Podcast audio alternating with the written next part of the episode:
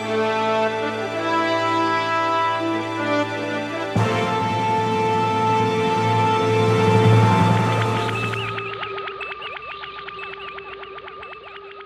and welcome to Long Range Sensors, the show where we reminisce about growing up with Star Trek and discuss an episode from the vast library of the Star Trek franchise. Later in today's episode of Long Range Sensors, we'll be picking up the Deep Space Nine episode, Civil Defense from Season 3. Um, this episode is brought to you with the generous support of our founding members over on Patreon.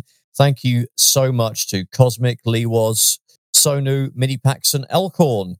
If you'd like to support the show by joining the crew too, uh, you can visit patreon.com forward slash long range sensors. Uh, my name is Trev and I'm based in London. And joining me from across the Atlantic in Canada, aka Canada, is Alistair. Hello. How's it going, Al? I'm doing good. How about yourself? I did call Canada Canada there, Yeah. um, which is kind of wrong. But you you, you, yeah. you, you added clarity there. You clarified. So there, there's no confusion, which is the good thing. I didn't want to anger any any Canadians. I'm not sure that anybody would really mind, to be honest. Oh, that's okay then. Phew. How you been doing? Uh, been good, been good, and uh, I, I've been researching a lot of the stuff that we're about to talk about, and it's brought back a lot of memories. We've touched upon it a little bit, but we're going to sort of cover it in depth, aren't we, today? So you've been researching it.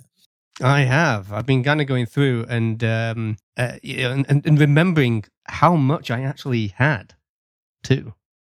Right. Yeah. Same here. Um, do, you, do you still, well, you know what? We, we're not going to, you know, keep, put, keep anybody in suspense. We might as well just dive into it. What we're going Mm. to talk about, um, again, already touched upon it a few times in the first three episodes. Um, but we're going to talk about Star Trek micro machines. So micro machines were, um, well, originally um, they were a toy produced by, I think it's Galoob. Yes. Yeah. Yeah, and they made miniature cars. Basically, that's what they started with. Yeah. They were usually about three centimeters in length. And they kind of went on and made a bunch of other things as well, like planes and uh, and bikes and and all kinds of, s- stuff. Military kind of, yeah, and- Um, yeah. yeah. And and this is the thing. I, I. I started looking back at like commercials and stuff, and and looking at uh, at print ads, like the th- kind that you would get in the Argos catalog, Yes, and realizing how many of these things I used to have. Uh, I, I had the, and I think this is probably the most popular one. It's probably the biggest one I would imagine, um, and that's the Super City Toolbox playset. yeah, that yeah. God, a, a, lot of people had that. It was literally looked like kind of a toolbox, in it, that opened out into a cool looking like display Mm. and action set where you could keep your collection of micro machines, but also have like a, a base Yeah, to kind of play with. Isn't that, that that's what it was, wasn't it? Yeah, it, it kind of had like um, the Golden Gate Bridge kind of thing, which was a, an actual bridge that would raise up to let ships underneath. Uh, it had Yeah. an airport. It had a ramp. It had um, a garage. It- it- there was so many different things crammed into this one area, and I think that was probably the most popular set. That I I, I know a few people that had them. I I had one. Um, I also found that I had this C7 Air Cargo action playset and the Aircraft Carrier action playset. Um, do you remember the, I, any of those? Yeah, uh, the aircraft one I remember quite a lot. I think I might have had it actually, because there was obviously like regular Matchbox toy cars, um, which were Yes. very detailed, kind of you know sort of medium-sized cars, uh, and the micro machines were like uh, like cars that were equally as detailed, really, but you know a fraction of the size. I would say about half the, maybe more about a third of the size of a Mm. of a standard sort of Matchbox car. Apparently, they started in 1987. I think I do remember kind of when they started. Um, and they're still going to this day. I think Hasbro have bought the rights to them, or they purchased Galoob, I think. They did, they yeah. got- I yeah. can't remember when they acquired them, but uh, but there was there was that, and they, they do sort of 2000s, continue them. Yeah. Yeah. And I was looking at some of the commercials for those as well. They're not as fun. Um, No. They don't have the the the micro machines guy anymore, which is the the big thing. Uh, so John Moschitta Jr. Yes. He was in the Guinness Book of World Records as the world's fastest talker, and he's not anymore.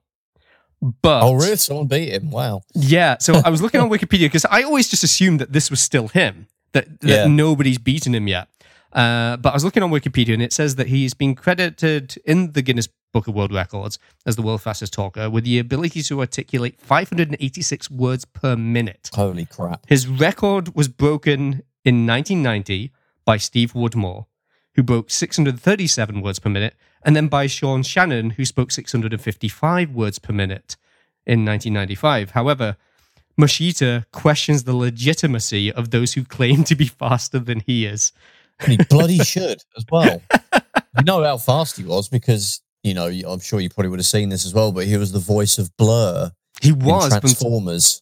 yeah, in, Yeah. in Transformers the movie. Yeah, absolutely. and another sort of odd connection that Micro Machines has to Transformers. I think about a year after sort of Micro Machines come out um, originally and sort of blew up as being like a huge popular toy. Um, Hasbro started knocking out um, tiny Transformers called Micro Masters, Yeah. um, who are about the same scale as Micro Machines, but obviously transformed in, into tiny um, robots. And there was like you got four in a pack. Um, this is at the very end, sort of like twilight years of what we now call Generation One, sort of very late eighties, uh, uh, first part of the nineties. Um, Mm. but they're, they're pretty cool. I, I had a few of those sets. It was like a sports car set of Transformer, my, Transformer Micro Masters, and a Decepticon set of um, Air Attack or Air Patrol. They all had obviously individual names and bios, like each character. Um, and uh, they appeared in the comic uh, uh, as well. They had their own storylines in that. And yeah, so they kind of, people just went nuts trying to replicate this sort of success of Micro Machines. Yeah, and they, they even had like at the end of the commercials, if it's not micro machines, it's not the real thing, because of uh, Exactly. yeah, the actual kind of the logo had like the original scale miniatures. So yeah, they really like were pushing the fact that we started this stuff mm. because there were so many imitations. and they they managed to get quite a few licenses as well, because it wasn't just like Star Trek and Transformers. They also had um, Star Wars was another one that they had. Uh, I believe they had Power Rangers too. Yeah, it was a little bit point- down the line though, wasn't it? I mean, um, That was just- a lot later. Yeah, they were basically just cars and play sets and and you know airplanes and military stuff. And then it, I, I don't remember really um there being adverts for these really. And in fact, I was quite surprised because um yeah, that they suddenly started coming out with like licensed stuff. Yeah, there was Power Rangers. I don't think I don't think they did like Ninja Turtles or anything like that, but they did No. do Star Wars. Which is in that weird sort of Star Wars Dark Ages that we had in like the early nineties where there wasn't really anything because I, I, I don't know if you probably have this as well, but I'm part of that weird sort of Xennial generation where probably a bit too young for Star Wars to still be a big thing. So I don't remember really growing up and everybody raving about Star Wars because it was late 80s that I was old enough to, you know, start getting toys and stuff. Um, and that point, it was Ghostbusters, Ninja Turtles, and Transformers were the big things, you know. Yeah. So, yeah, so I missed out really on Star Wars.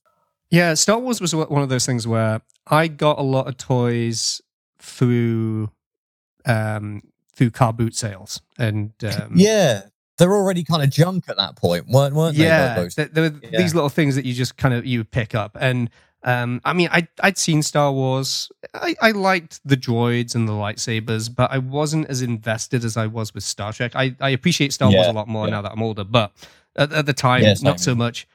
And I just like the toys for just being sci-fi things, and sometimes I would even use some of the ships just as alien ships that the Enterprise stumbled upon. you know, yeah, exactly. yeah, yeah. Uh, uh, but to be honest, like, like this is a whole different discussion, like so with Star Wars. But I don't think was really the video. The video games, I think, was my introduction because they were kind of they kept pumping out video games throughout the you know the early to mid nineties. So Mm. that was how I kind of got into Star Wars. You know, um, became a fan of that as well for us through the game. Probably Shadows of the Empire, weirdly on on the N sixty four, and then it blew up again with the you know the special editions and Phantom Menace and all that kind of stuff. Um, but yeah, um, I remember. Um, I don't remember seeing any advertise advertisements about Star Trek micro machines.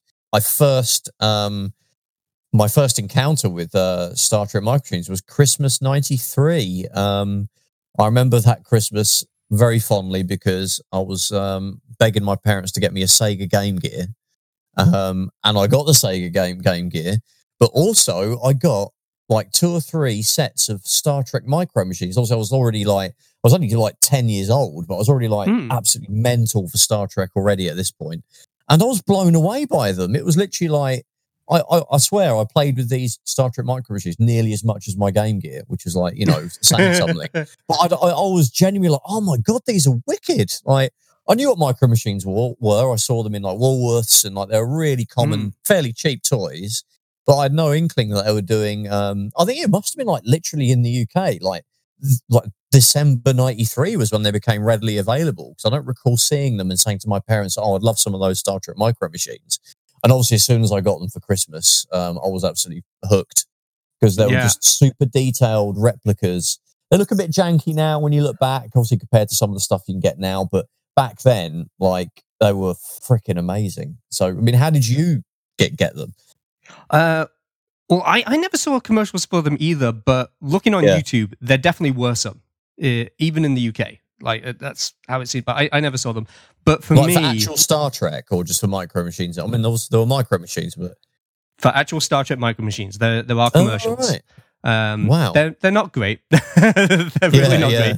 great. Um, you could be Captain Picard. yeah, it's it's not the kind that kind of gets you psyched up. You just be psyched up just because you know that there's toys of the Enterprise there. yeah, For me, it's and we've kind of touched on this before, but Toys R Us Oh hell yeah! was the big thing for me. And walking down the aisle in Toys R Us, they had tons of Star Trek stuff. And at one point, there was a massive section of that aisle that was just the micro machines. Yeah, I mean, this is mind blowing for people probably now because I, don't- I don't really know what the deal is with Star Trek toys now. They're kind of those hmm. JJ Universe ones. Don't know if that's kind of died off a bit, but yeah, literally going to like when Playmates got the license again. That's you know we'll go into a whole episode of that. But when uh, Galoob got the license for the micro machines, yeah, you could. They they had an entire aisle of which now thinking about it, I would love to be able to do that now. I would go into a to- toy shop to check out a, a Star Trek aisle totally now and probably buy stuff. Um, but yeah, you could. There was an entire aisle of, and, and which was in your average toy shop. I remember a lot in Colchester, where um, near where I grew up, where all the toy shops were. Um, they would have a Star Trek section. You know, not just like a few little bits here, like like a Captain Kirk and a Spock figure, Mm. and that's it. Everything else is GI Joe and Transformers. It was literally like an entire like chunk, large chunk, if not an entire aisle of Star Trek toys. There was that much stuff out in those days. And we were obviously the perfect age because we were like, you know, 10, 11, 12, 13, you know, around when that golden era of toys hit. Um, Mm. so yeah, it was just f- absolute heaven, wasn't it, for us as Trekkies at that age? Absolutely, yeah. And and you said that like you got a few sets, um, Yeah. along with your Game Boy. Do you remember which ones you had? Yeah, I think I've still got them as well. Um, there, there, there wasn't as many. Obviously, to start off with, they just pumped out like maybe four or five at the was start. But I got There was a first edition, which there was three of. Uh, there was the original series, uh, movies, and Next Generation. I got the, I think I got that those all, three, um, which was obviously brilliant. I was like, wow, I got the whole lot Hmm. straight off the bat. Thanks, parents. Um, yeah. Um, so I got the movie one, which was awesome because it had one of my favorite ships, the Reliant. Uh, it Yeah. had um, the Excelsior, and it had one other thing I can't remember. uh, off the top Klingon Bird of. Prey. Klingon Bird of Prey, yeah, and they all looked absolutely amazing. Like the detail on like the hull of like, especially the Reliant.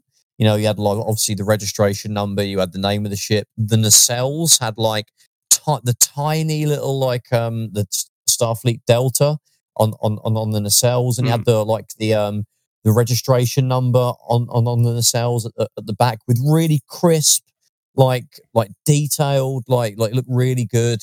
Um, it also there was like I think there was a faint sort of Aztecing. The color was really accurate. The Excelsior wasn't quite as good. It was obviously out of scale because obviously they Mm. had to fit a particular scale. So the Excelsior would obviously be a lot bigger than than the Reliant. Um, if it was to scale, but um, they were the same scale, so it was a little bit inaccurate in that sense. But you know that that was fine.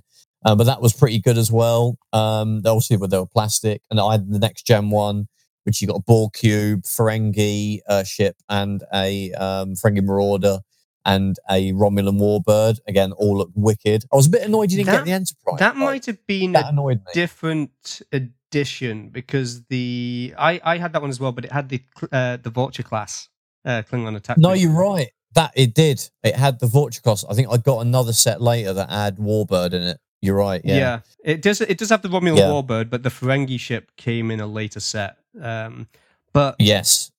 but there, there were so, like it, it's weird because at the time there wasn't really anything that had that level of detail, but at the same time there were still issues with these.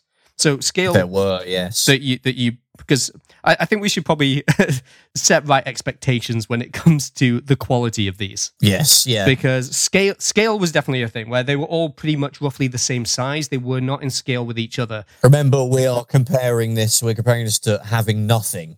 There was That's no it. mini Star Trek stuff. This is the first, so yeah, we'll take it with a pinch of salt. and it- it's all pre-painted. Yeah, which was fantastic. Yeah. and you'd have things like the Galaxy and the Nebula class, which are basically just like a kit bash of the, you, know, it's basically just the the Galaxy class squished in. And Yes. the saucer section and hull and warp nacelles would all be completely different sizes to the Galaxy class. You know, Yes. so you'd have all these kind of things there. Um, the Enterprise D was not out initially because as part of this first edition, there was the original USS Enterprise that was in a set that I did not have. Yeah, Um, I had that set. Um, so I got the original um, Enterprise. Um, and there's a we're, we're talking about the defects. There was something that really annoyed me about this as a kid. Um, I got the original Enterprise. You got the Romulan uh, Klingon battle cruiser and the Romulan uh, bird of prey. yeah. um, which again all look wicked. But yeah, um, so in what defects, you know, were ones that you kind of encountered? Because I'll probably be able to relate to this. Oh, the nacelles is one. Oh Uh, yes, The nacelles would often be bent because you're you're talking this kind of um, I don't know what how you would describe the material that these were made out of. It was like slightly bendy plastic, not ma- Yeah. not, not say like brittle in any way. Almost But, feeling a um, bit like rubber Yes, to some degree. but more rigid than that. Yeah, it's not just that they would bend; like they would arrive bent in some cases. Yeah, yeah, you wouldn't have to do anything. You'd open it up and like my the original series pack that I had, the Enterprise uh, saucer, Hmm. um, the uh, the sort of the the neck that connects it to the secondary hull Was it had- tilted? Had, started, yeah, it started. To, it hadn't fully been slotted in, and for the life of me, I couldn't put it back in. It was just screwed, completely screwed up, and and Oh. the nacelles were slightly wonky. So I had a, really gammy looking Enterprise, you know, original Constitution class um, Enterprise. Which is anno- which Oh. is annoying because everything else about it looked cool. We had like the, it was the right color, all everything was painted well. It had the tiny little delta on the, you know, on Yeah. the sides of the secondary hull. It had the dish, the deflector dish, um, but it had a wonky saucer that made it look stupid. it Oh. really annoyed me. I, I used to pretend that the Excelsior was the Enterprise D when I was a kid because it didn't Right, exist yeah. as a toy. But when that when the Enterprise D came out, um, like there's a clear gap where the saucer section is attached to the star drive section, and that was. And, and this seemed to be common on a lot of the models that it was kind of tilted to the side. So if you Yes. looked at the ship head on, the saucer section would be at an angle, and the warp nacelles would be at, uh, at different angles as well. And one of them would probably be bent halfway down the nacelle. Yeah, it's it, it's annoying because they made such a good effort to get like Mm. like the little details of you know the United Federation of Planets strap line that was on the secondary hull and like the putting the you know putting the right colors on and painting the right bits the right colors. But then the actual production, the tolerances are obviously quite you know you know not great on when when they're just yeah that's close enough whatever put it in the package send it out. It kind of did kill it a little bit, didn't didn't it? Because of Yeah, that. I mean, absolutely bonus points for all the registry information. Yes. You know, that that to me was just a nice attention to detail. Um, and and one thing I'll say is that I I, I was looking into this and because it was, and I think I remember this as well from the Netflix documentary, "The Toys That Made Us." Yeah, I- I've, yeah, I've watched this. Yeah, where they didn't realize that a huge audience for this would have been adult collectors. They aimed all of these exclusively at kids. And they kind of realized that had they aimed it more at adults, that, you know, and actually put more work into that these would be more solid and higher detail, they probably could have sold more. But because they did a lower detail and, you know, obviously they did end up bending and stuff, they didn't sell as many as they otherwise would have liked to. But I think that for us at our age, they were the right toy for us because we were kids. Yeah, uh, like we were just saying, yeah, we, we hit that perfect age where all this playmate stuff and Galoob stuff like just just like was amazing. But it's interesting because they weren't aiming for the adult collectors, but at the same time, you got nice little display stands for the ships that would actually Mm. pop into a little hole in the bottom. Yeah, they, they were really clear as well. Yeah, and they were really sturdy and nice, and you could actually make a nice little, you know, display sort of thing. You know, whether it's just on the table or somewhere, you could just have all the ships. out. I think I had them out. You know, I would sort of play with them, and then I'd pop them on their little display bit thing and just pop them on a table. And they were pretty durable. Like I said, they were made of this weird rubbery plastic stuff. You could drop them and like you know throw them around, and they wouldn't really you know um, get damaged too easily. I did have like um, one of the nacelles on my Reliant came off though. Oh, no. Um, it literally broke off. But I fixed it. I put um, I glued it back on. I, I never had anything break off, but and this this is one of those things where you get an idea because you're kind of craving something, and you end up regretting it, absolutely regretting it, because yeah. obviously you get the Enterprise D that came out a little bit later. They also had a collector's set that had a bunch of them. Um, because uh, most of these would be in blister packs of like three ships. Yeah, I think it was always three normally. Yeah. Yeah, then they started releasing packs that had multiple ships in. So my Enterprise D one came in uh, a next generation pack, which had six uh, ships in. It had the Romulan Warbird, it had the Vulture uh, class uh, attack cruiser for the Klingons. Um, it had the Borg cube, you know, so ones that had already been released that I already had. But it also had the Ferengi Marauder. It had the Type Six shuttlecraft, uh, the Berman, which was a really good model, and then it also had the the Enterprise D, and that's when I got my one, and it would come with a special edition ship as well, which in that case was the Enterprise A. But there was a Yeah. set later on that I really wanted, but I couldn't justify it because I already had a lot of these ships. It was, you know, it was pretty expensive at the time um, because of how many ships were in there. I can't remember how many were in, but it was basically from a, a lot of the movies, uh, and it had the Enterprise D with the detachable saucer section because it also had like the All Good Things Enterprise in it. It had the Enterprise B, so it was uh, kind of taken from Generations and things. Yeah, those box sets were wicked. Yeah, the extra Yeah. junk you got with them was just so cool. Yeah, but the the thing is that it had the detachable saucer. Mine did not. Yeah. So I I think I had I can't remember if I had two Enterprise Ds or just one, but I remember taking a knife to it and making my own separating saucer Oh my God. section. Yeah, I I Well, that would I- do I- it. Yeah. Yeah, I cut it at the right point, not where it separates from the you know where the model separates from the sort of where you had that kind of line where they've kind of attached it. I made my own where it's supposed to be on the ship. You will separate, damn you. Yeah, and I used Blu Tack to, and Blu Tack actually surprisingly held up pretty well for it. Um, I was quite It happy would with work. it, yeah. but yeah, but it's one of those ones that as time went on, it's like, oh man, I really regret doing this. I just couldn't afford Well, when you want the ship to separate, if you want to separate, you got to separate. Yeah. Oh, they also did like pewter sets, um, if I recall. Uh, Yeah, which I um, never saw in person. I only ever saw those in magazines. I did see him. Um, I remember again. I'm going to reference Star Trek Monthly for like the billion, billionth time on this podcast, but it's to get like Star Trek Monthly. You know, in, in the mid '90s, uh, I think starting around sort of late '94, early '95. I was like subscribed to it. I was like, you know, that crazy for Star Trek at that point, and they would always have a section in it which would be the, the latest toys and and um, collectibles that are coming out. So Mm. for a good like you know couple of years, like micro machines were featured prominently in that section. And yeah, one of the one of the sets that I always used to kind of drool over were those like pewter um, sets. I ne- I think I did see them in person. I think it was in. I saw them in. Um, it's uh, again another place I've always I've referenced a few times. A comic shop. Um, that I used to go to in Colchester called Ace Comics. They would often get those box sets. Um, I don't recall them selling the individual three ship sets, but they would have these big box sets, and I used to like Mm. just look at them and just draw over them. I think they're about maybe thirty quid, maybe forty quid. Um, but yeah. Yeah. you basically got like a set of like like um eight, nine, or ten. I think like bronze colored or like silver colored sets. I don't know if they were like me- actually the, they weren't metal, were they? They were still like the same plastic. Um, I think.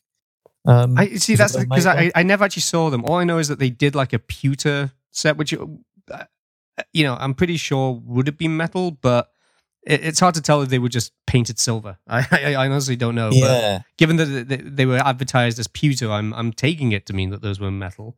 Um, Yeah, you could be right. I mean, to me, they still look like they're just the same plastic, just like painted, and there's nothing on the Yeah. boxes to say these Yeah. are like die cast metal, which they would have gone nuts, like trying to promote. They put it would cost a lot Oh. more money. But oh, yeah, you just um, you just remind me just talking about the boxes as well because I was watching an unboxing of the set with the um uh with the separating saucer section because when I saw that pop up on YouTube, it's like, well, I I never really got to even see one of those in person outside of the box, so I wanted to see how it actually attached and stuff.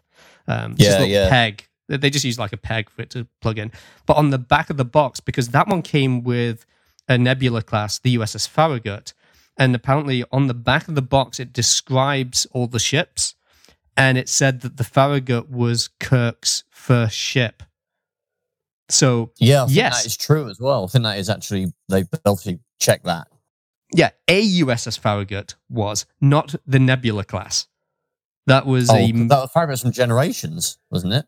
It is, yeah. Uh, but Yeah, there was the a end. Farragut that he had served on, but that was a completely different ship from you know from a long time ago. Completely different class Um, of ship. Al, I, I think you'll find that Captain Kirk just went practically straight from Starfleet Academy to Captain of the, of the Enterprise. I think we know that. The timeline has now fixed that annoying Farragut era that that he had. Probably just angered, a, probably just pissed off a lot, a lot of people there. With uh, Where- where- where he- wasn't even born on Earth. He wasn't born on Um, Earth, on Iowa, in Iowa. So yeah, um, but no, yeah, they they were amazed. I mean, yeah, the- I can't remember if they did they go in detail those little those little bios on uh, the back. I think they were just kind of like you know it was built here and it had this captain and all that sort of stuff. Yeah, they, it was just sort of mi- like minor detail, but it was just interesting that they they kind of gotten some information, but it wasn't necessarily right. I think that they just did a Yeah. they- maybe they were using the Simon and Schuster stuff, and they just did a quick search through the encyclopedia, like oh, for USS Farragut, no, Captain Kirk. There, there we go. Uh, Yeah, so yeah. maybe maybe it was just kind of like that. Yeah, I mean, it might have been difficult, you know, because like in those, I mean, the first sets we sort of mentioned, like came out in 1993. You know, I don't Yeah. think there was a Star Trek encyclopedia then. I think that came out the year after. So Might have been actually, yeah. Yeah, you might be able to like the technical manual. I think was a couple of it was like ninety one or ninety two. So they would have got bits. There are, there is some information in that that's like you know, but just about the enterprises really. There's nothing about any other ship that turned up. Well- you would have had to have watched the episode, and then you would have had to make a lot of it up. You know, Yeah, I mean, the Farragut would have been in the sort of the generations set, so this would have been a lot later down the line. So Yes. those encyclopedias would have existed back then, but certainly not when uh, when they were doing like their first and second editions. Uh, one thing that I will say is that whilst we've been talking about the poor quality of some of these, there were Yes. some which were fantastic. Like I know you mentioned the Reliant, which was a brilliantly made ship, and I think it was just yeah. just the way that it's built Some fared better than others. Some fared better than others. there wasn't really much give for anything to go wrong with it other Yeah, than the yeah. But I still think to this day, the Borg cubes that they made are amongst some of the best Borg cube models that you've been able to get, period. Yeah, I remember I got sort of two. One was like just a fairly basic, like black coloured one, but still the detail on it was great. And there was another Hmm. one that was sort of lighter grey with kind of damaged sort of bits. paint Yeah. on it, which is very cool. Yeah. Yeah, I, I had to, I think I ended up with like three in the end, and they they all had a slightly different offset color to each other, so Yeah, you could almost kind of tell which one's it. which. Yeah, Yeah. And um, but Borg cubes seem to be this very difficult thing. Like it's it's it's just a cube, but the kind of detail I found that different manufacturers making different sets, whether they're collectible models, they're big, small. Because I think you had the Eaglemoss collector's Borg cube, Yes, I did. Uh, you probably would have seen it when you when you came around mine a Mm. few times. Yeah. Um, which was just Um, from uh, like subscribing uh, if I recall. Yeah, you got a few bits. Um, I can't remember all of them. I've still got them. Uh, you get the Enterprise. We got the Enterprise D dedication plaque, which is Mm. very cool. Uh, the paint job wasn't the best on it though.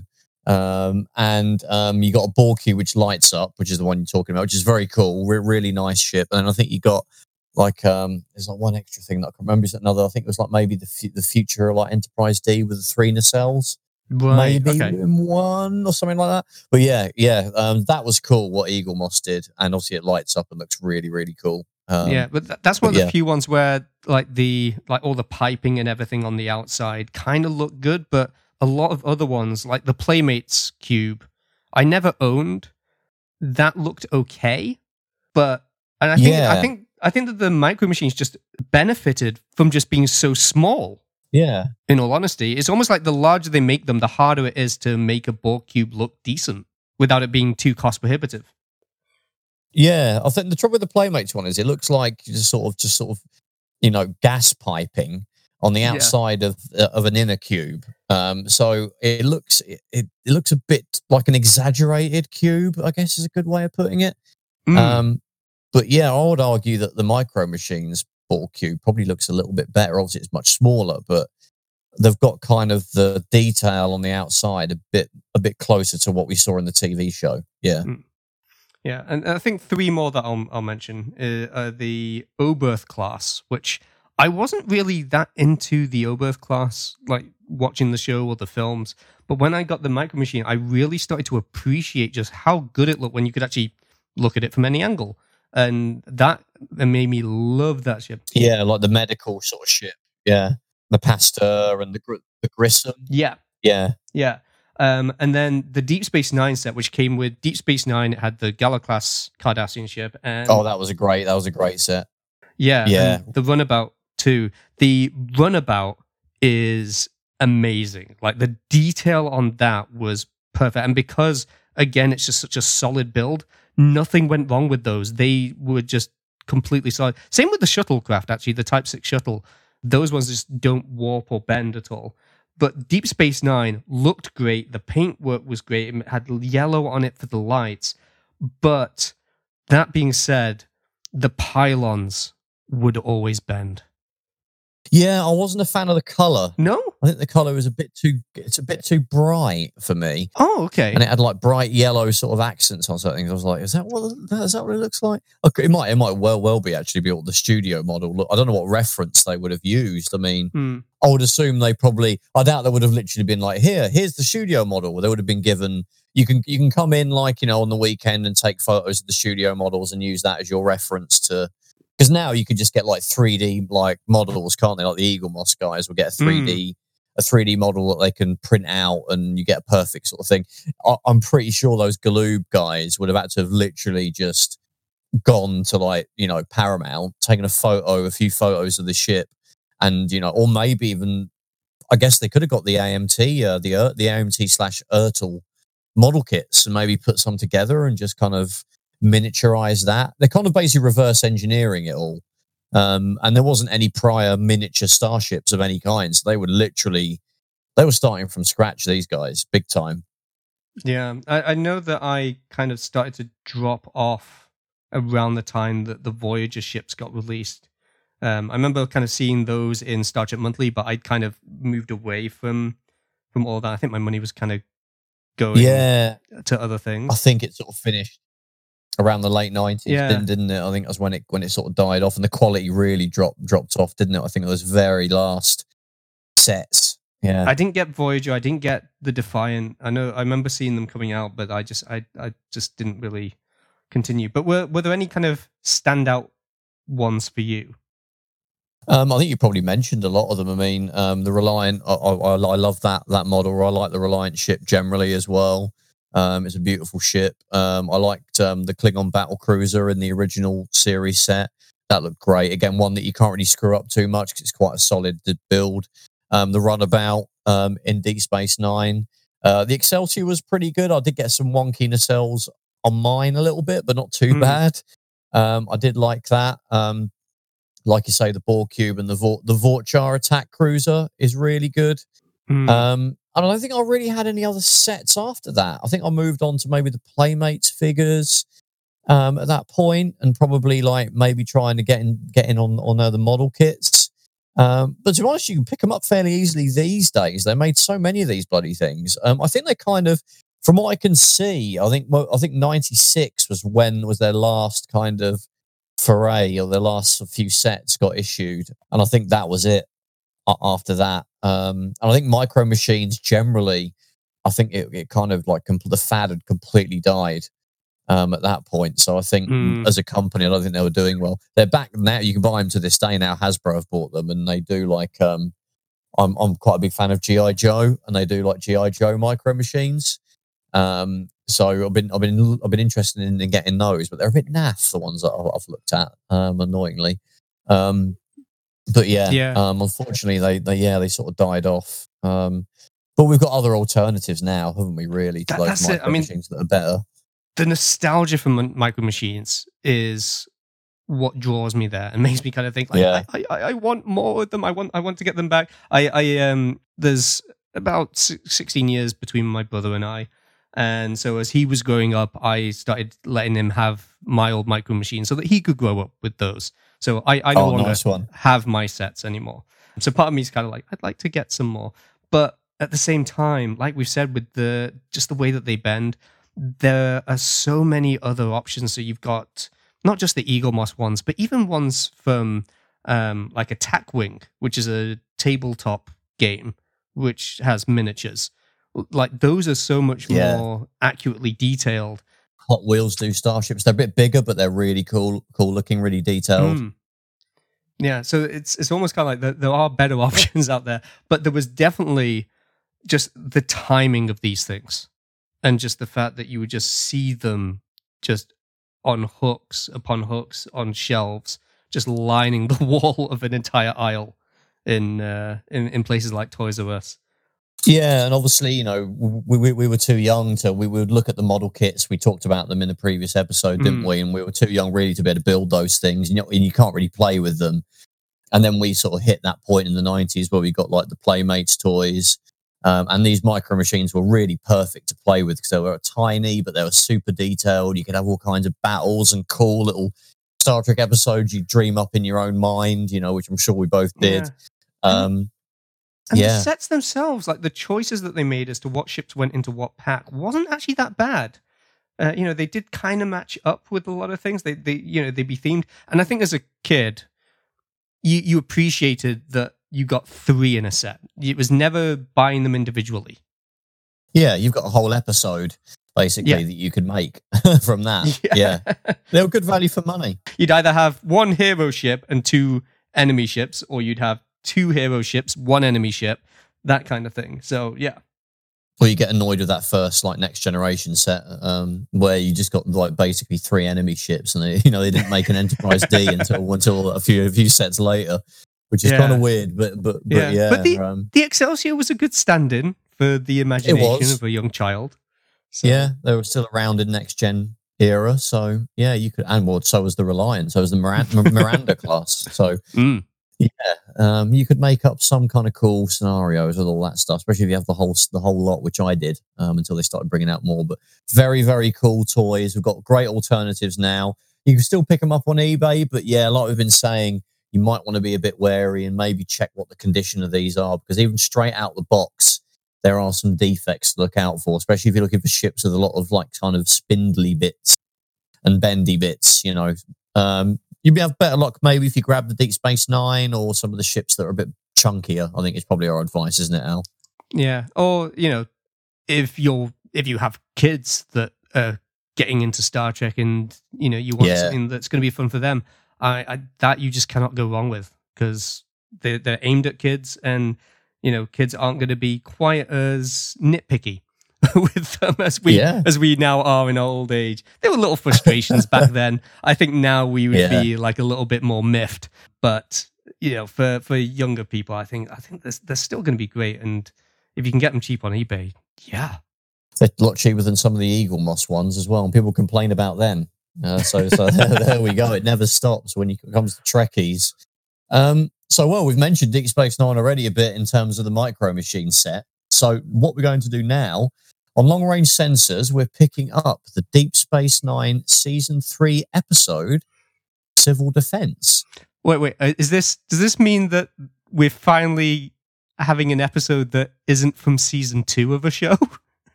I know, right?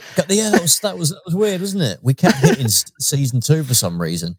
yeah. It must be. It's just generally the second season is always an oddball, isn't it? Because you Mm. get the episodes that will like you know the show's hitting a little bit of an early bit of a stride, so you're getting some genuinely good ones, but you never really have any super famous ones um, Yeah. that you know people talk about. It's often this, the, the later seasons where you get that. Um, but yeah, we're doing it. It's the seventh episode of season three, in fact. Mm. Um, so this would have been a point in time in Star Trek sort of land where Next Gen would have finished um, earlier that year.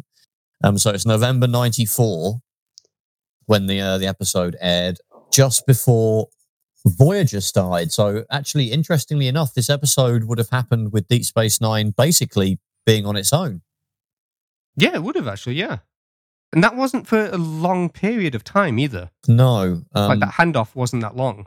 Voyager started in uh, well again we're using American dates here, but in America that would have been uh, January uh, '95, I think, is when Voyager started.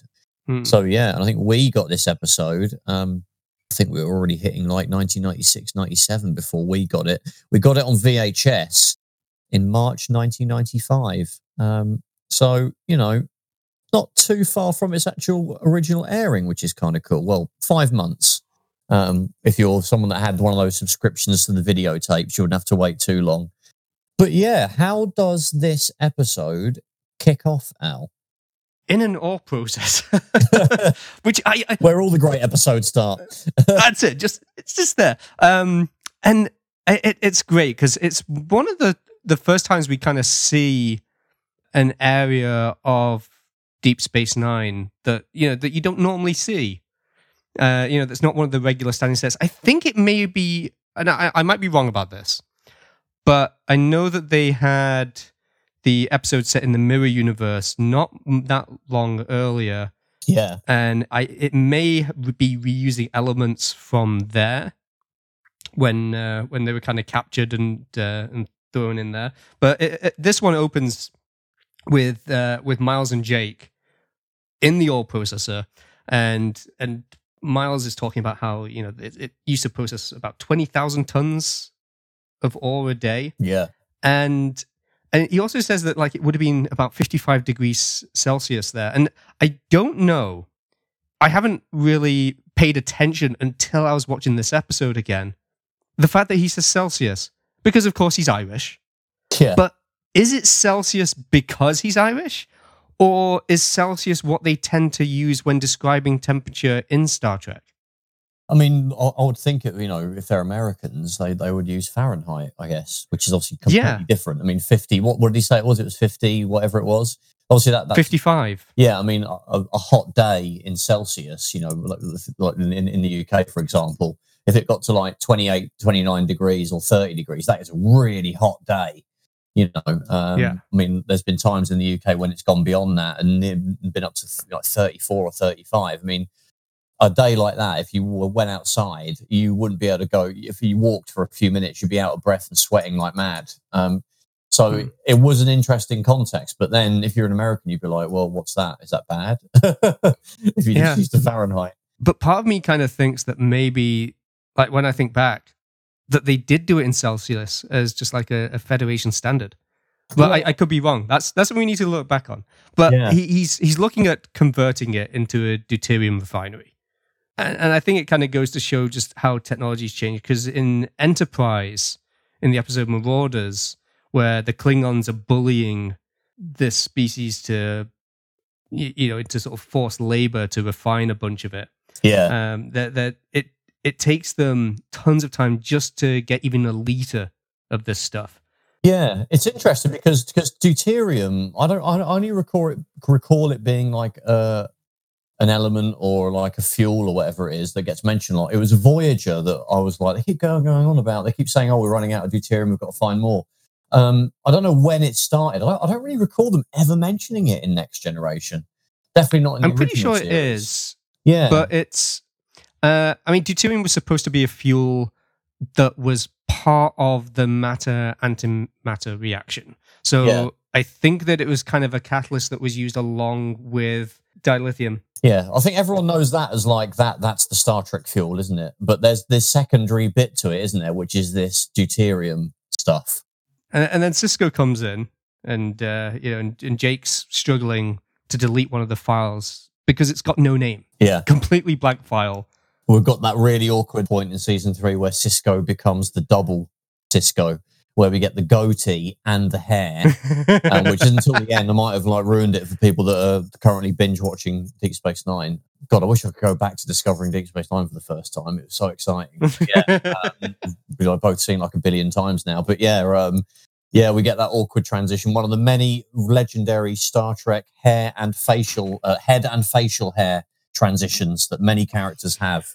Um, Janeway's got think, Yeah. probably the record, but Sisko, you know, and Riker, you know, are up there in terms of Well- hair, big time. Well, it's it's it's different because um, Jonathan Frakes wanted to grow his beard, but they wanted him to be clean shaven. It wasn't until he came back after season one they saw him with the beard and were like, actually, that's kind of cool. yeah, Uh, with, um, because he said um, it looks nautical. Yes. he said. Yeah, yeah, and then uh, Kate Mulgrew, that was just uh, a lot of the production staff just nervous uh, about you know how to have her hair. Does she look like she can command a ship with this hairstyle? Let's change it to a different hairstyle. she had her hair down. Um, there, there are pictures of uh, this, on the set of Caretaker. You can, if you go on Mm. uh, Memory Alpha, you can see them, and maybe in the Voyager Companion. I think uh, if you have a look in those, there's that they filmed like two or three days. There's a whole like like again when we get to Caretaker, there's a whole like like drama go that go that went on with ma- making that first episode. with Mm, Janeway yeah. generally, just not just Kate Kate Mul- Mul- Mulgrew, but um yeah, she had she actually had her hair down and like kind of as a like a is it a bob you call it like a bob? Uh, Yeah. and um there are some pictures. I, I, I, I just nonchalantly say yeah, like I understand Yeah. hairstyle. you know, you know, you know, women's hair hairstyles. Um, and yeah, they filmed like uh, caretaker uh, two or three days with her with that haircut. And I don't know what happened. Like some like sh- idiot, like you know, production person said, "Oh, the ratings will go down if someone has this particular haircut." We've we've seen in like the demographics, so she has to have her hair up, or yeah, or because she doesn't look commanding enough, or something, which is crap. Hmm. You know, there've been women They're just captains already that had- with her hair the whole time. yeah, Captain Garrett had her hair down. She was the captain of the Enterprise, you know, in, in Next Generation, in the Yes, Enterprise, so whatever.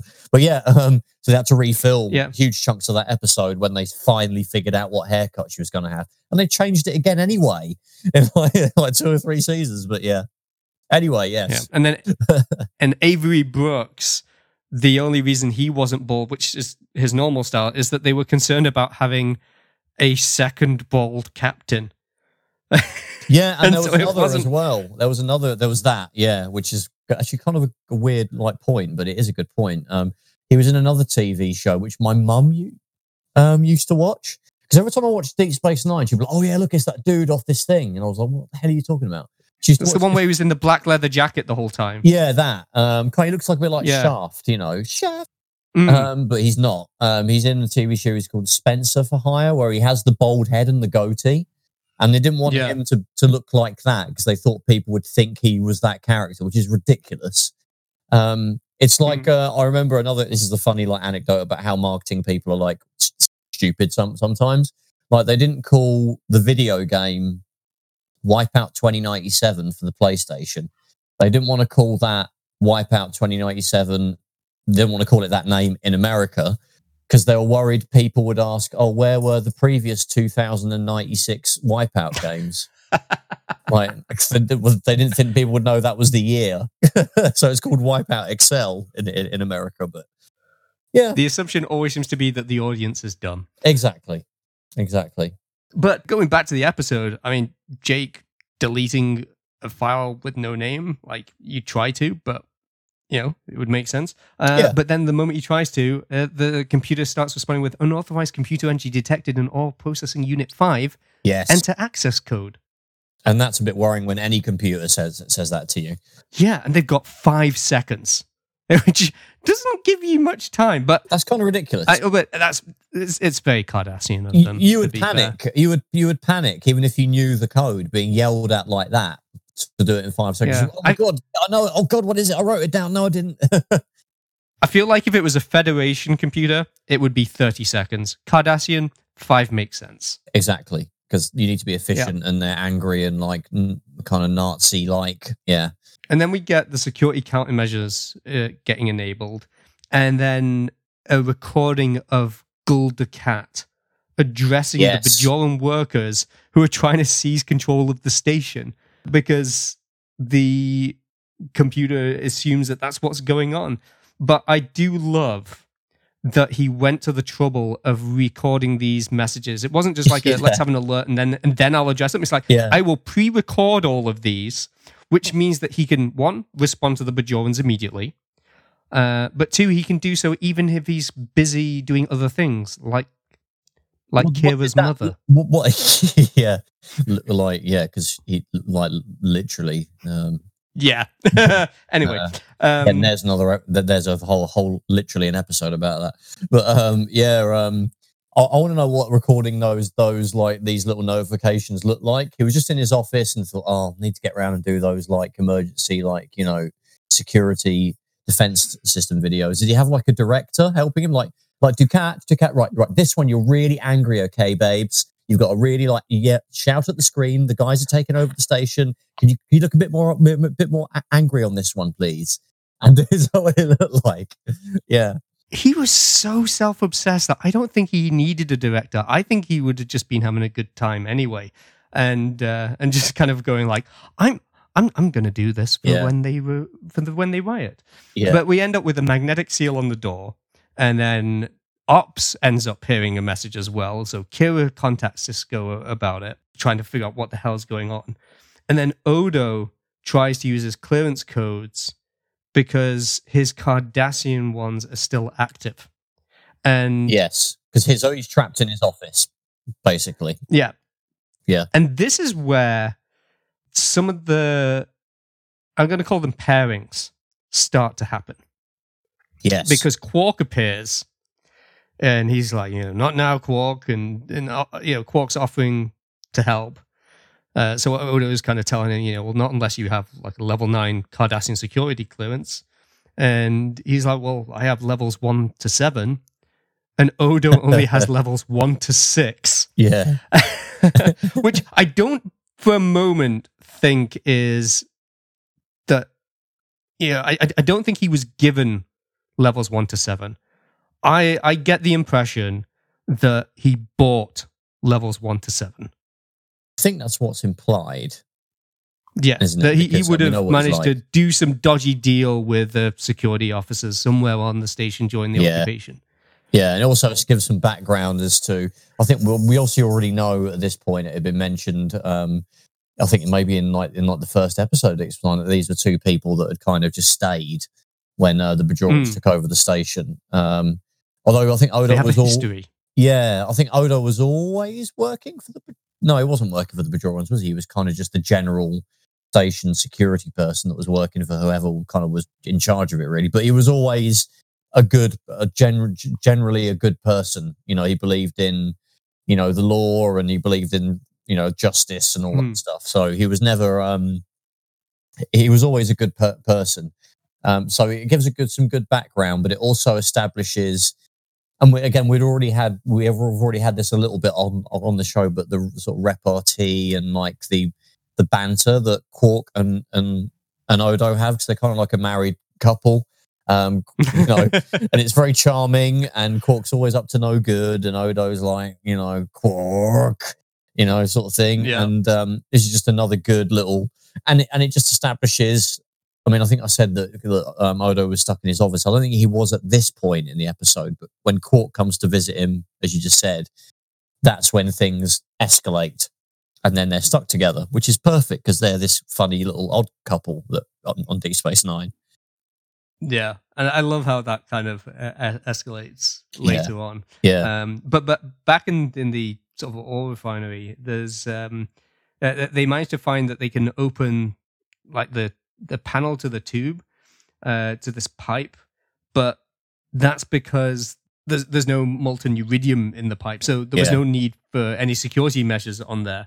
But even though there's no security measures there, their time is still running out, and they're being told that they'll have Neurocine gas released in like the next three minutes. Yeah, The, the like- Cardassians didn't waste any time. No, and they're like, like obviously, all, all these systems were lying dormant, and so there's an element of you know you're thinking like in the back of your mind, like, did, did they not find any of this stuff? Is there a big, huge tank of like lethal gas that has just been sat there that no one thought, oh, that's a bit weird. There's a tank of lethal gas. Should we like maybe just empty? it? no, I just leave it. Like, or it was just really well hidden behind, you know, Thoron fields and uranium shadows or whatever. There's a reference for you for anybody that um, is watching Deep, Deep Space Nine. Um, but yeah, um, so there's an, there, there is a layer of that that's in the back of your mind as a viewer, thinking, how did this all this stuff just sit there dormant without anybody discovering it? Obviously, you could, but yeah, yeah you it's a could big just station. yeah, you, in your own sort of head canon, as you know, I could call it. Um, you could easily just say, well, you know, he's Dukat's pretty clever. He might have hidden it really well, so Bajorans won't be able to find it. And so, yeah, you you, you can probably let let that go. Well, I think. Well, we also don't know if Neurocine gas can be formed by mixing two other gases that's just part of the life support. Yeah, that's a So- good point. You know, that wouldn't surprise me that that's how the Cardassians would do it. I, I, I think that's the thing when it comes to the Cardassians. You, you by the time you finish watching DS9, you kind of get to a point where you're like, nothing surprises me anymore. You know, the, the fact that they would do something, yeah, that's totally their mo. Bloody Cardies. Yeah, but I do appreciate that Dukat is kind of giving the Bajoran workers a chance with this, but only a little bit. Probably the greatest villain of all time in Star Trek as well. Oh God, yeah. I'm, I'm going to throw it out there. You know, sorry, sorry, guys. Anybody that agree with that? But yeah, um, I mean, no one. I mean, Khan might come close, and just probably the Borg, like in general. But um, th- out of a single person, wow. And we really start to see that later in this episode. yes, Um, and and I love as well that as he's kind of talking in this recording, that Sisko is like, I never knew how much this man's voice annoyed me. And that's what I love about Star Trek. You know, and Deep Space Nine's good at this. Like, even in you get those lovely moments of just those little comments, those little funny, jokey moments, even in you know times of peril. You know, and Sisko and like Hmm. O'Brien, they're really good at that stuff. Yeah, I like that. so the, the gas gets released. They manage to try and get out of the room. And then the computer n- knows that workers have escaped. So now they're on a station wide lockdown. which is not good. Yeah, you know, so you got the recording of Dukat saying that I will kill every Bajoran on this station. Uh, and the comms go down. There's like a dampening field. Now Sisko and Miles and Jake have, have gotten to this other room and they're trapped in that one as well. Yeah. It wasn't just like a, a get out and they're now back in the open. They're just, they're trapped in. They're in a real room. awkward remote part of the station, basically. You know, where which is what you know, which is understandable because they're obviously doing some kind of operation to sort of you know fix up stuff that's probably been left that they didn't get around to when they moved into the station. That's probably what this Hmm. whole operation has been about, isn't it? Really, that unfortunately is activated Yeah. the security thing, but it also means they're kind of screwed in ops as well. They're kind of trapped in Yes. there as well now. Yeah, even though Kira tries to go for a less subtle approach of shooting the door while the force fields are open. But I do like Dax's point that that's more likely to protect the Cardassians in ops than to trap them inside. Yes, which is exactly right. Yeah, which makes total Yeah. sense. And going back actually to your your comment earlier about just those nice little character moments, those lines that are thrown out. There's one from Bashir where he's just saying that he's just starting to feel the place as being home after three years. Yeah, And I, I certainly know for from my perspective, moving all the way to Canada, three years was definitely when I was starting to feel, you know what, I'm actually feeling settled now. This is Yeah. somewhere that's my day to day, you know, and, and and stuff. And it's it's kind of nice seeing that that's how they're starting to see this very alien station. and probably as a viewer, you know, you kind of feel, you know, you kind of know when you feel at home with the TV show, don't you? Mm. And um, probably by the third, with most Star Trek series, you know, with maybe the exception of the series that, well, it's hard to say which one has a really good. Oh, maybe the original series has a really good first season, really, in comparison to some of the other first se- seasons. It might be one of Mm. the better ones generally, but um, I always think Voyager has a really good first season, but everyone disagrees with me on that and thinks it's and say it's crap. I'm like, no, I think it's quite quite good. But yeah, um, I, th- I think you kind of feel that as a viewer when you get to the third season of a Trek series. Normally, you know the characters pretty well. You've already gone, you know, you're getting to like sixty plus episodes at this point, aren't you? When you hit the early part of the Mm. third season, so yeah, I think you'll start to feel at home as a viewer as well. and and the characterization for all of these too. Uh, I mean, th- this starts to really build on the antagonisms and affection between the characters. Uh, around this point of the episode, you've got Quark complaining that he's stuck with Odo, and then Odo's like, "No, I'm stuck with you," which is a far worse fate. Yeah, And stay away from my computer. yeah, you really shouldn't let him on that computer because he could have like expunged all records of his criminal activity, you know. So Yeah. just lock lock lock your screen or something, you know. Mm. and I mean, one thing that I do like about this episode that is not necessarily this particular scene that we're looking at, but in general, they really do well to avoid the temptation to build a gadget that will solve, um, you know, the whole situation, which is something that we Mm. see, you know, that you know, new new Star Trek is guilty of as well as well as old Star Trek, but um, that doesn't really happen at all. No one says, "Okay, hey, if I reroute this and do that and make this, I can make a thing that will just stop the whole the whole lot, and we're all good, yay!" They don't really do that at any point. Yeah, they come up with a plan, you know, when we get to the end, when we get which we'll get to, but it's you don't feel they've sort of um, it doesn't feel cheap, you know, when when, when they No. do that or too easy, which is good. And they avoided that. Yeah. Jadzia then gets shocked by a force field when she was reaching in front of an ODN conduit, Yes. uh, getting second degree burns on her hand. So that kind of knocks her out for a bit. And of course, that then sets off level two. Yeah, so that that wasn't the uh, what we saw already wasn't just the be all and end all. It appears to be able to escalate depending on the situation, which is a bit disturbing. Yeah, so now we're looking at Neurocine gas in the habitat ring. And obviously, there's a lot of people trapped down there. And Garak appears saying, I believe that's the point, Major. And I just love his entry just like that. And and you start to realize that he because he's got access codes himself, he can move through the force fields. As as in they shut off for him to be able to step through, and then they re-enable themselves the second he comes out. So Which is great. Yeah.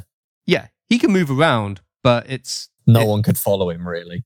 Yeah. No, it's it's and they, so it shuts down that avenue of you know escape of instantly. Yeah. Um. And we already yeah. know that these force fields are capable of second degree burns. Yeah. So you wouldn't want to be stepping your leg over that threshold.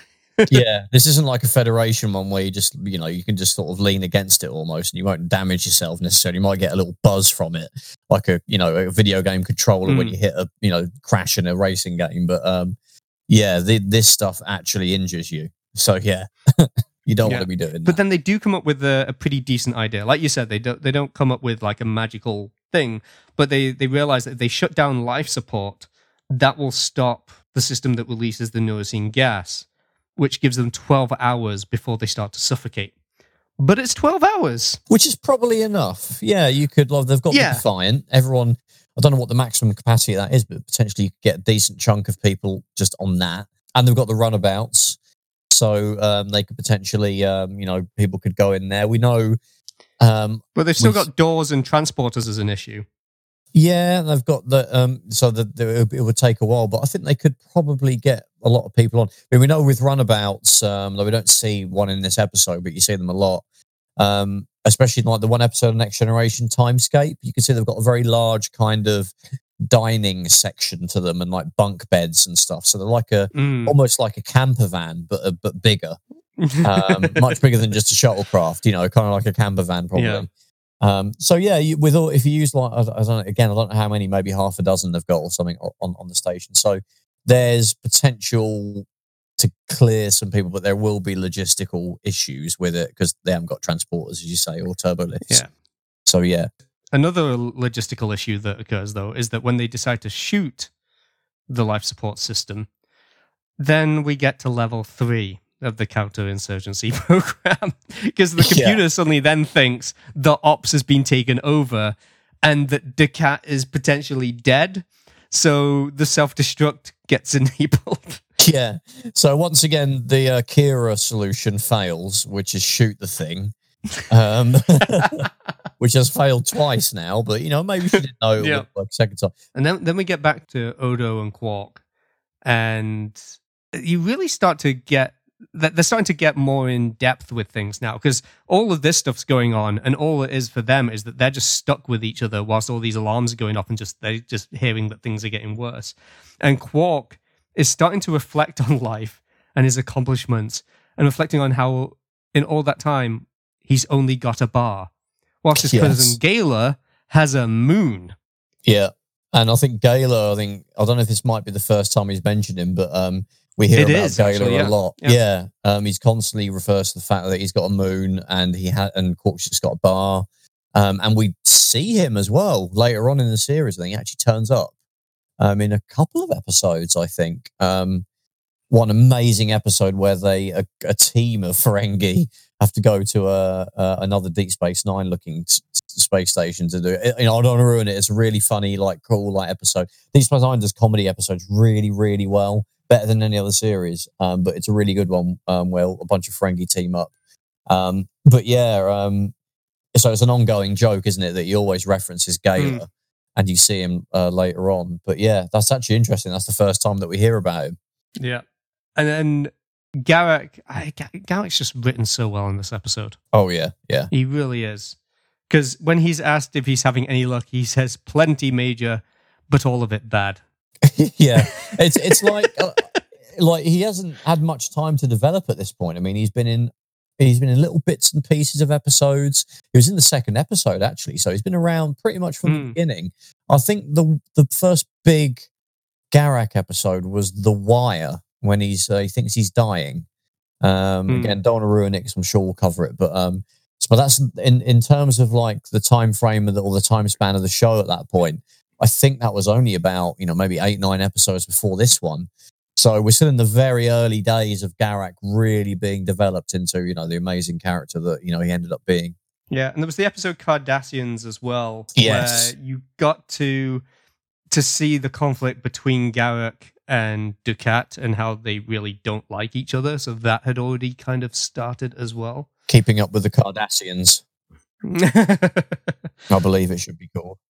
He's wanting to fool the computer into thinking he's Dukat, but Yeah. he, he knows that there's problems with that, but is really impressed with Dax's idea of just fooling the internal sensors to detect that he's not him.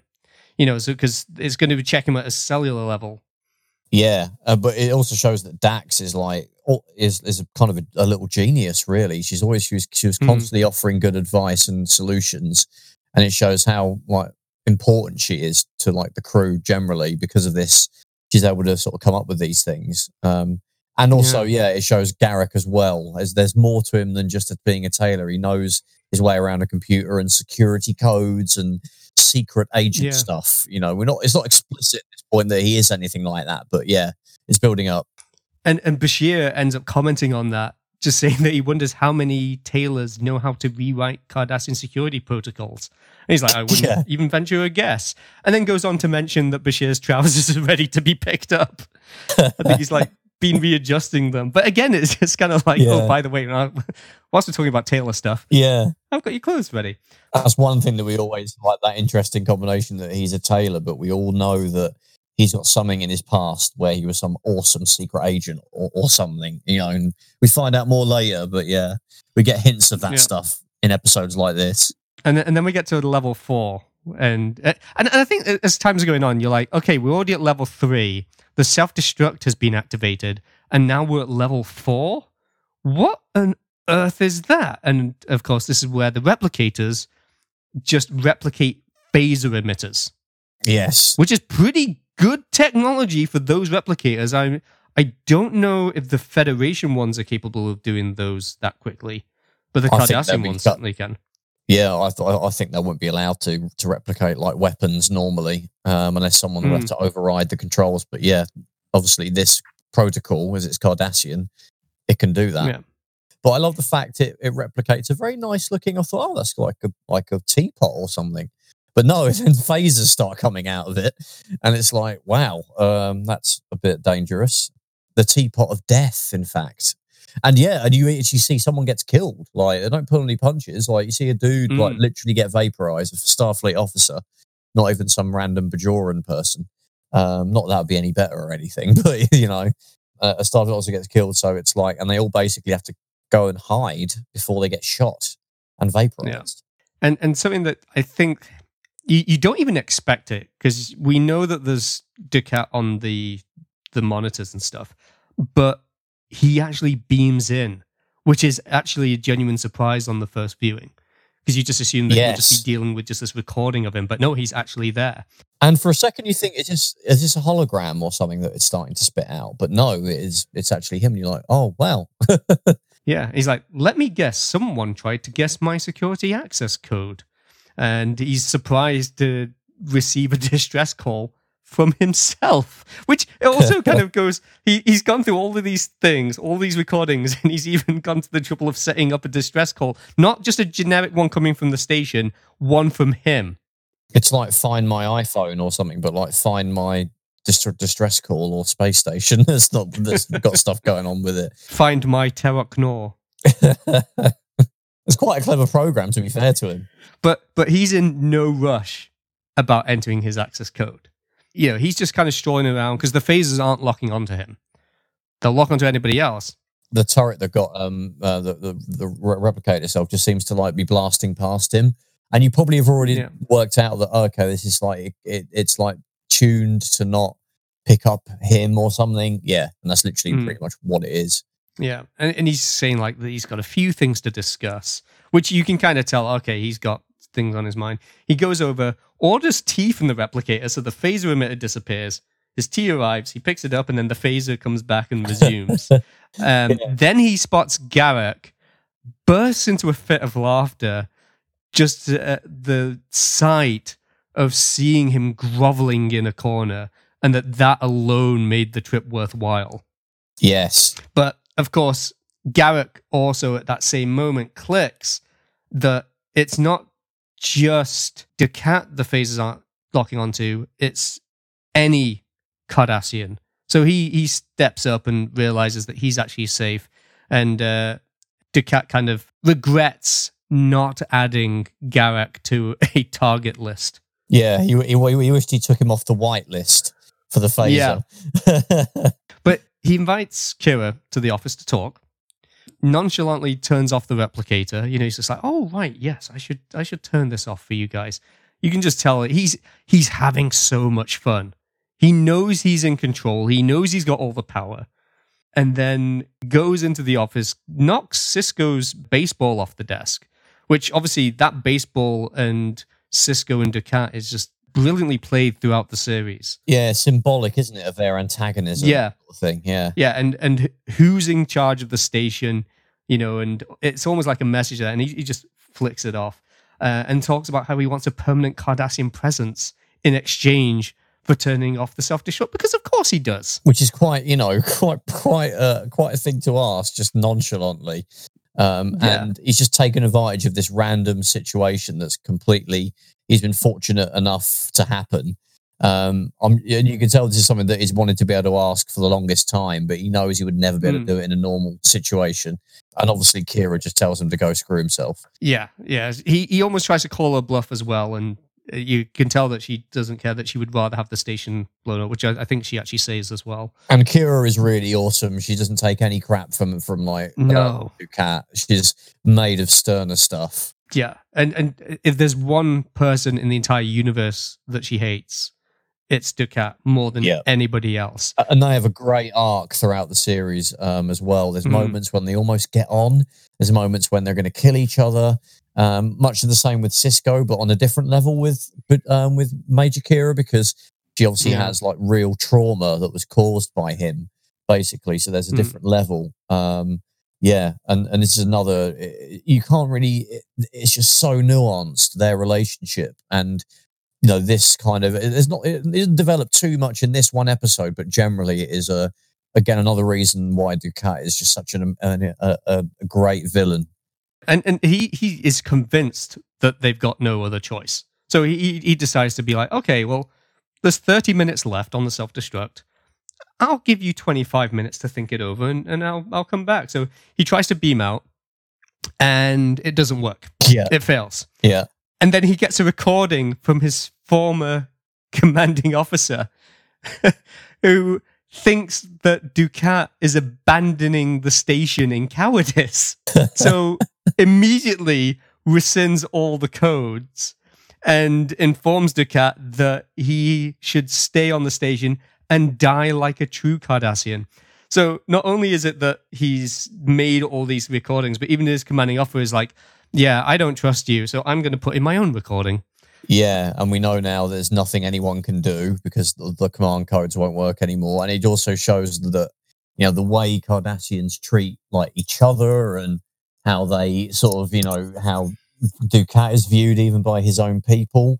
Um, adds another Mm. little layer on, um, and a really clever like like double sort of you know plot twist. You know that you've, we've only just seen Dukat turn up and like basically hold the whole station to ransom, uh, only for him to be foiled by his own program that someone has tweaked because they thought he might you know end up you know trying to run away or something, and probably didn't have a good relationship with his commanding officer. So yeah, that's a really good twist uh, to to the story. That was um, it was really like a walk walk kind of moment for um Dukat. Then Yeah.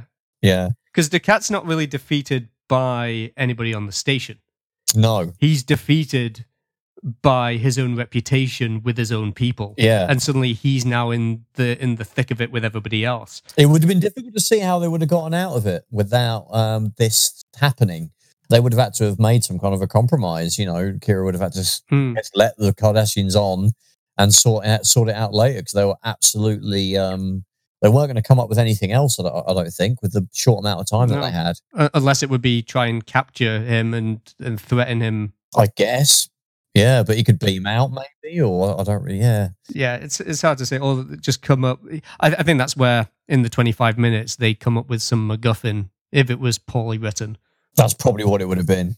Yeah, yeah. yeah, But while Sisko and Miles lighting a fuse to blow a hole in the door with some of the the rocks, you know, the the ore that they've they've got there and, and escape, Dukat is continuing to come up with ideas and is kind of showing off a little bit.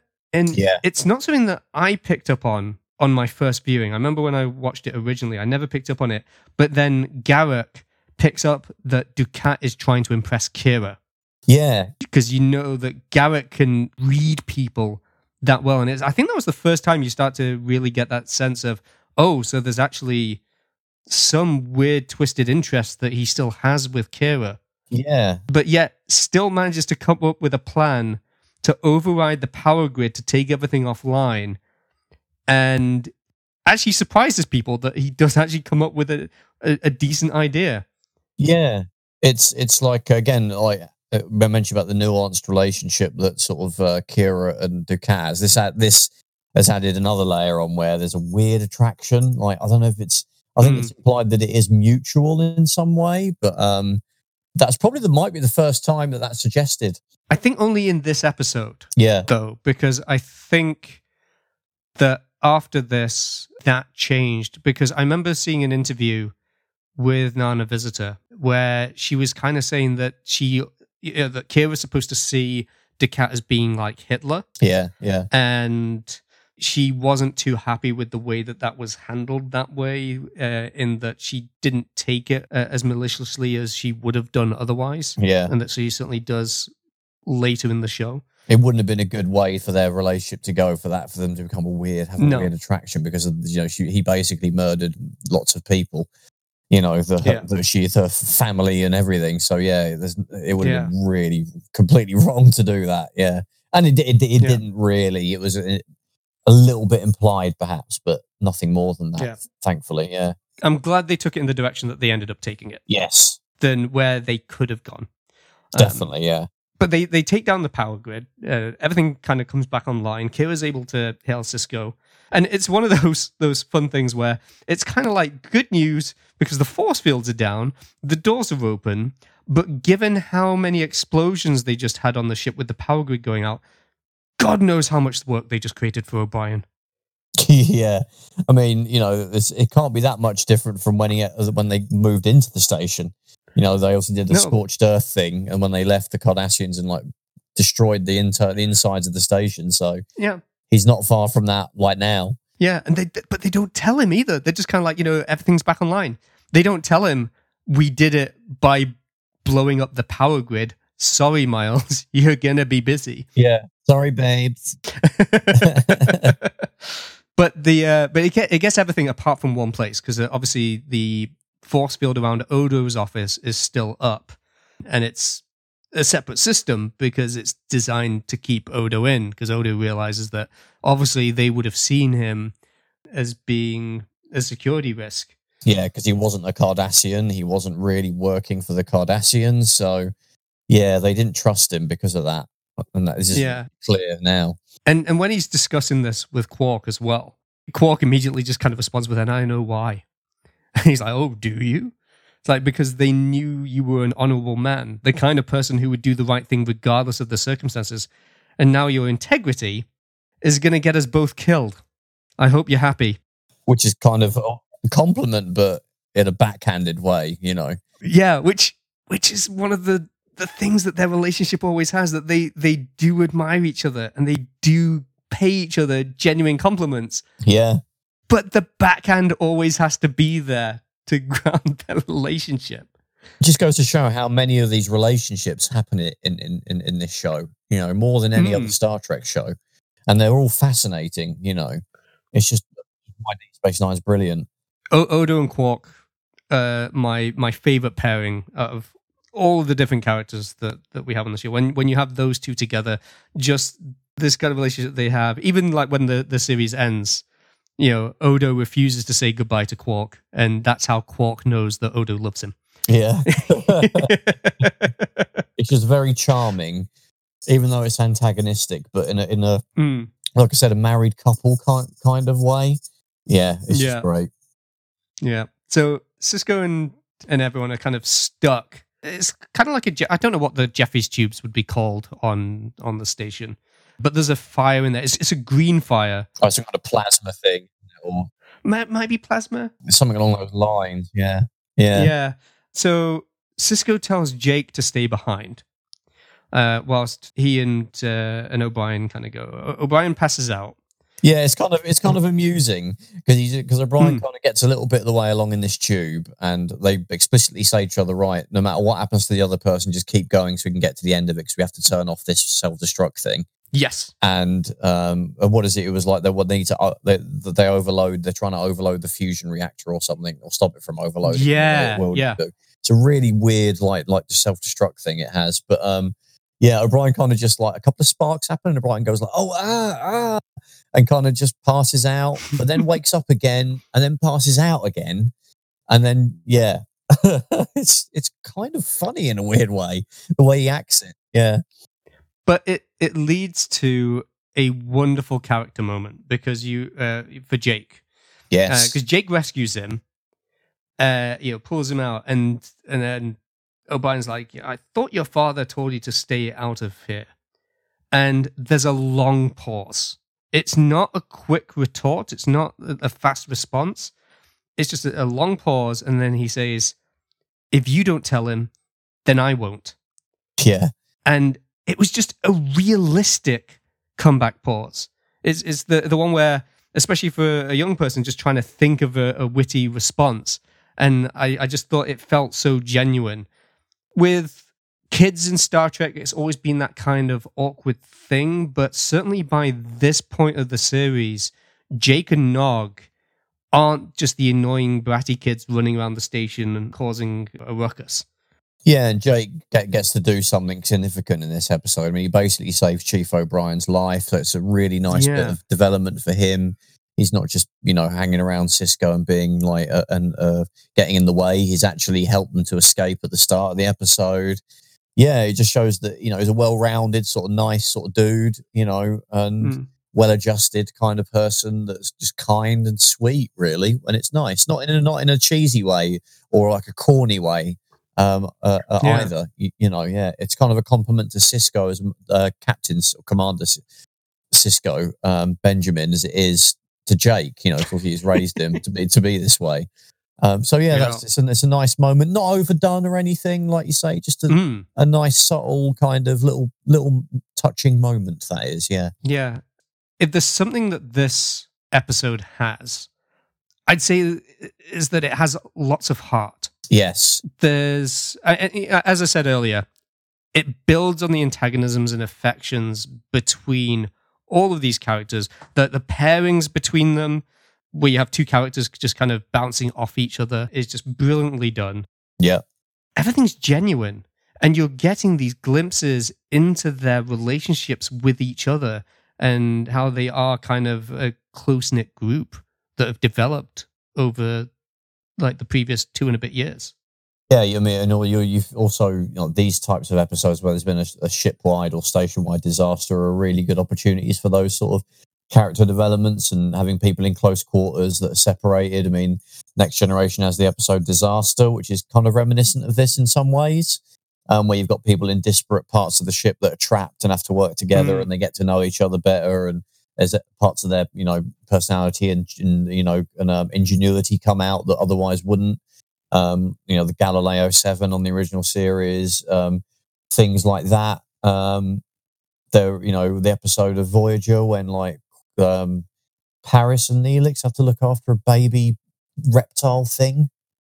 That um, I can't remember the name of it. Um, but yeah, um, that was kind of charming as well. Um, yeah, it's just the, these sorts of episodes are really good, but it does help when the characters are already strong, you know, um, and they are in Deep Space Nine. So yeah, they just come to the fore even more than they otherwise would. Mhm. And, and and then of course it kind of wraps up with Odo and Quark, which is, is the best way to end the episode. In all honesty, Well, Sisko successfully sort of um, uh, cancel. It, it's to us, it's a bit. Uh, it's probably the weakest part of the episode is how they stop the self destruct. I mean, like yeah, the energy that was going to go into blowing the station up, they find a way to kind of have it so it just it just flies out into into space, and they and, and like they put the, sh- they turn on the shields, so the shields absorb it. It's a little bit.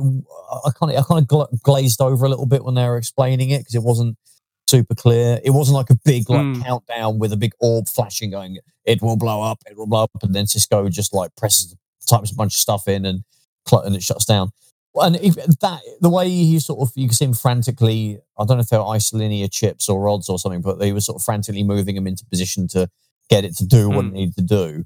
That probably was a bit better than just saying a command into the computer or typing on an LCARS thing. Um, so that is Yeah. a little bit better, but the actual the ending was a bit what didn't quite satisfy as much as it might have done. I It was very abrupt. Yeah, and I, I think that's for a couple of reasons, which one of which I'll get into in a little bit. But I think one of them is just time.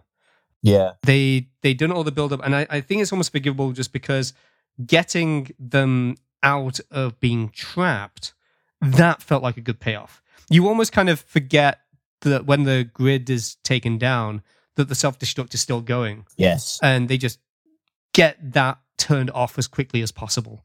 If it took out the auto destruct thing, then that would have been satisfying in terms of just, okay, and now everything's off, but it also would have felt a bit cheaty that it, it resolved everything in one go. So it is that tough balance. Maybe if they were able to have like an extra five minutes, that Yeah. may have been enough to provide that kind of stuff yeah. uh, that they just wouldn't have had the time for. Um, to be honest, they don't really have. It might just be the set. I mean, they just kind of crawled through a small tube, and then there was kind of a weird like access area that uh, where Sisko did his stuff. I mean, it's not like they had to fight their way to like a, a, a Mm. cool looking engineering set like Voyager or Next Generation would have, which would just visually look better and be a bit more dramatic. So that might be a better way, but obviously that you you couldn't really do that. Oh, uh, uh, it was disappointing the way it ends, but um, it's So, didn't- so how would it. how, how would you have liked to have seen them take, uh, you know, shut down the auto destruct? How how would that have been more satisfying for you? Um, I, you know what? I couldn't. I, I can't even think of, of, of a better way that, that it would have happened. I mean, I, I, I'm trying to think of another um, episode where there's a similar situation that was resolved a bit better, but um, I can't really think of one. Yeah, it, it was the only bit. I mean, this is this is not to say it was poor. It, it was, certainly wasn't. It was just a bit meh. you know, and um, it didn't bring down the overall quality of the episode, though. It's still very, very good. No. And, and I think you're already riding the high of just everything else that's just come from before it. And, and then yeah, it very quickly goes back into Odo and Quark, where Quark has finally managed to get access to the computer that Odo's been telling him just to stay away from. yeah, And he finds his file that Odo has on him, which, I, you know, after all this time, and we're not, like you said, they've been on the station a lot longer than the Federation have. All this time, he must have been just dying to know what Odo had put on Yeah. file for him yeah, and it comes up as a self-important con artist who's nowhere near as clever as he thinks he is. he points out, he's like, two hours ago, you complimented me as the most devious Ferengi you'd ever met. it's almost like Oh. um, like it's almost like you know Odo went on like um, uh, Quark's uh, Memory Alpha article and just like and just like trolled him by just putting yeah Quark is actually an idiot and no one likes him. it's like a, there's a meme I saw that uh, where it showed Skeletor on Wikipedia um, up, um, vandalizing He-Man's Wikipedia article, saying He-Man is a complete idiot who hangs around with a bunch of fools in Castle Grayskull. It was almost like you know, but I, th- I think his retort is one of the best where he says, I thought we were going to die. I was trying to be nice. yeah, and uh, and it, it kind of ends as they they're walking out of the office and you know Quark's wanting to know who could possibly actually be a better Ferengi than than Quark. He starts off pointing out about his cousin Gaila. He's like, "Well, what about people you know? Your brother Rom." He's like, My brother. every Ferengi you can think of. b- b- Basically. Yeah, it, it, pretty much every Ferengi that we've met so far and that we know about, like even the Grand Nagus is mentioned. yeah, he would have got to everybody the, uh, eventually. I think. Yeah, it, it's one of those episodes that for me i mean it, it's one of my favorites. Yeah, just because of all these kind of different character moments. But the thing that astonishes me is that it was all last minute because they spent ages writing this episode and couldn't get it to work. Apparently tons of people wrote it and it was rejected by Piller over and over and over again. Ira was saying that it was just one of the toughest shows to write, and then just somehow in the last minute, it all clicked together, and they they finally had a script that worked. Oh wow, yeah. And and watching it, you'd have no way of knowing. No, not really. I mean, it's basically, um, I wouldn't say it's your fairly standard bottle show, but it is literally a bottle show. I mean, it takes place in like four rooms, really. And you doesn't really, but you don't really feel like it's claustrophobic. Well, it is, cla- you do feel like it's claustrophobic, but in, but in a, a way that benefits the show because they're trapped and the shit, the, the station's going to blow up. So it's really effective hmm. in, in, in, in that way, I think. And and one of the other things as well is that you have Dukat as a villain because he'd been on a few times, and and, and this is one of the, the the traps that you get into in a show. The more you bring a character back, for people to want to see that character back, you need to make them friendly. So Stargate, for example, had Woolsey. He's played by Robert Picardo, the EMH from Voyager, and he is this really bad guy who's come in to assess the Stargate program, and he's supposed to be somebody you absolutely hate. But they kept bringing him back, and so his character. I mean, it's good for his character because it grows and develops, but he becomes more likable over time. Yeah, there's one I can think of in Star Trek is uh, not another one is um, Ambassador um, Soval in Enterprise, Mm. Who starts off as Yes. a really basically an antagonist to Captain Archer, but at the end is basically like he helps them and is kind of friendly because he kind of you Yeah. know you grow to like him sort of thing. Yeah, And I, I think there was always going to be a risk of that happening with Dukat. But Yes. with this episode, especially, it really kind of brings him back to no, he is the bad guy and he's a villain. And they just keep doubling down. But they have times where, and, and this goes to your point earlier about him being one of the best villains that Star Trek's ever had. Because we've obviously got people like Khan, who are regarded as a brilliant villain. But the amount of time that you get with Dukat, you get to see so much more depth to his character. And you also get to see that everything that he does, some things are good, like him coming up with the solutions that he came up with in this episode. But even the most horrific, terrible things imaginable that he wants to do, he believes he is the hero. He believes yeah. he's doing things that are right. Yeah. And that's what makes him so dangerous and yeah. so evil as a villain and believable as a villain. He would only work in, in a TV show like Deep Space Nine, which has that long running arc, you know, that's always going on in the background. It may not always directly, you know, the episode might not be about that. I mean, this episode isn't really, uh, but there's still those strands running in the background of Bajorans and Cardassians and their relationship and how the Federation fit into that are always in the hmm. background mm. and always developing.